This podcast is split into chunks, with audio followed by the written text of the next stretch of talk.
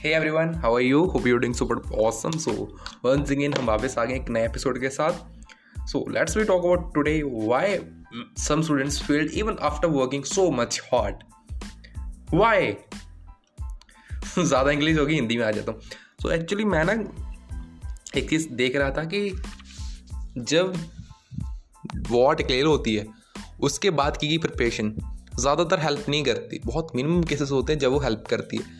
लेकिन preparation done before the declaration of war is only helpful so इसका मेरा कहने का सीधा मतलब है कि जो प्रैक्टिस आप एग्ज़ाम के डिक्लेयर होने से पहले करते हो ना, सिर्फ़ वही practice he at the end of the day end of the day means जब एग्ज़ाम होता है वही हेल्प करती है। और यार ऐसे तो सब पढ़ते हैं, जब डिक्लेयर होता तब तो जैसे आप बीस बीस घंटे पढ़ी जाओ।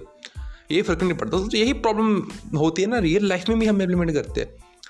Suppose you might be think one day you will be become a star on Instagram on Facebook on YouTube फ्लाना का ना देन आपके अकॉर्डिंग क्या होगा? मेरे को एक सर्टन नंबर ऑफ़ फॉलोअर्स मिलेंगे, उसको मैं बहुत ज़्यादा मेहनत करूँगा।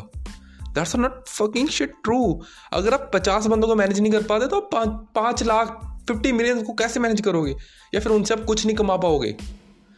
अगर आप पचास बंदों को सही तरह से इन्फ्लुएंस नहीं कर पा रहे हो, सही तरह से उनको नॉलेज नहीं दे पा रहे हो मैटर नहीं करता। अब वो बात वही कि अगर आपके पास पचास हज़ार आएगा तो आप उसको सही तरह से इन्फ्लुएंस कैसे करोगे? अगर आपकी पहले प्रैक्टिस ही होगी मीन्स अच्छा कंटेंट डाला होगा।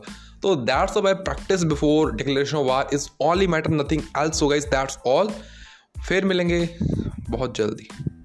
जल्दी, बहुत जल्द मिलेंगे। Thank you so much guys love you all